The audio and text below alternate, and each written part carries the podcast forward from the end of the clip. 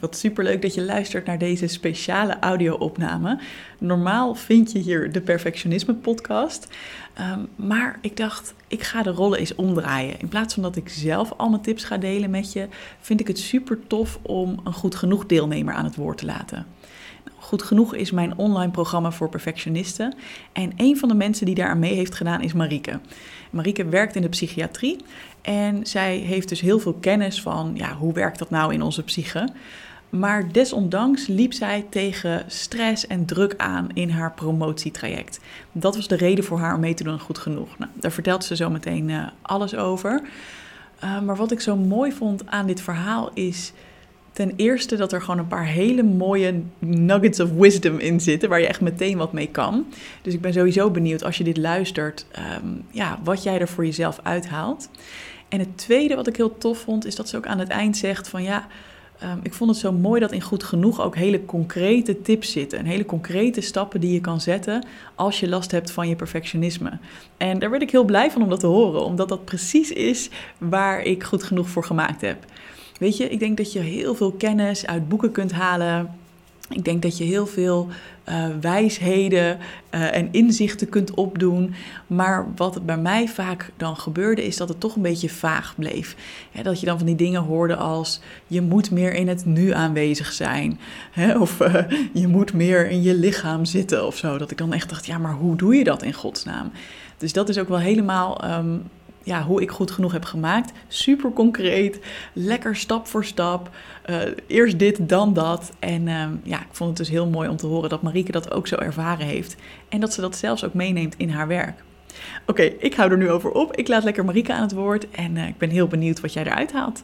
Veel luisterplezier.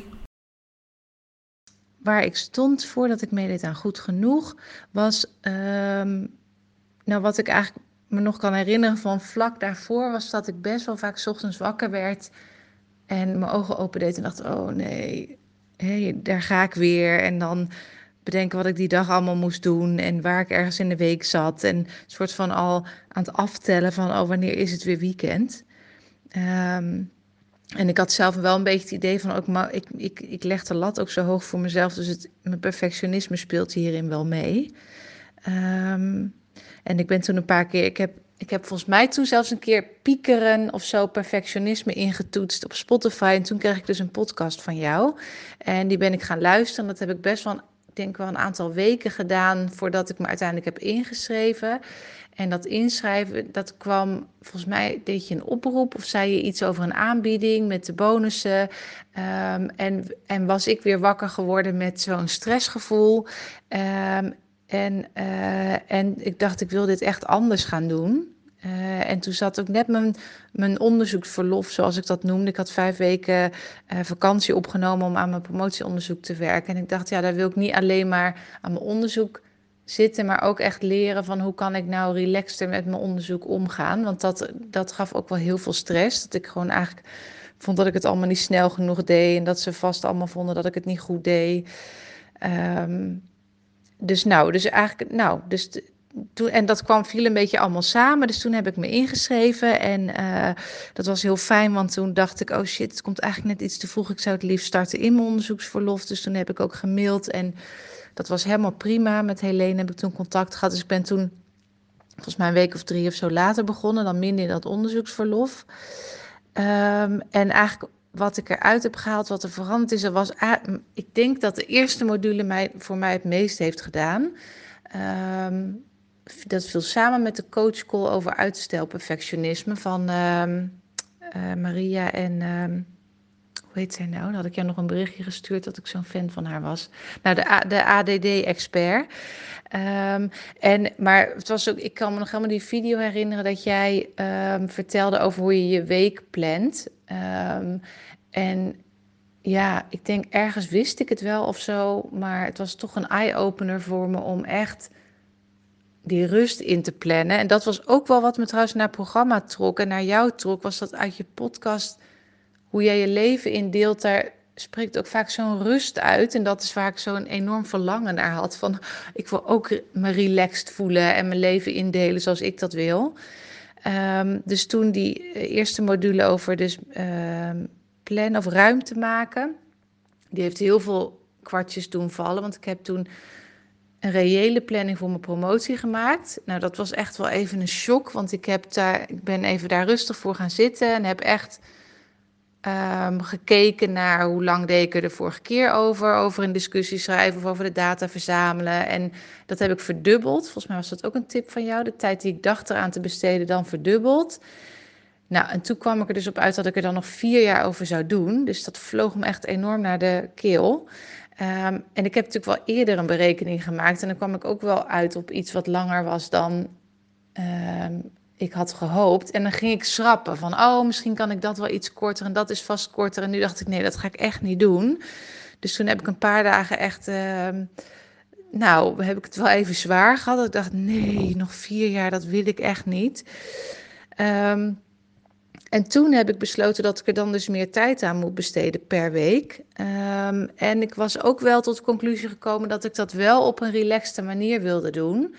Uh, dus dus maximaal vier uur per dag eraan zitten. En eigenlijk liever nog zelfs wat minder. Want ik had ook nam lange pauzes ook in mijn onderzoeksverlof. En dat beviel heel erg goed. En ja, echt bezig met dingen die ik leuk vond. En met zelfontwikkeling. En dat wilde ik heel graag inhouden. Uh, dus wat ik uiteindelijk heb bedacht is dat ik dan twee dagen onderzoek wilde gaan doen. In plaats van één. En dat ik dat één dag vier uur ging doen en de andere dag twee uur.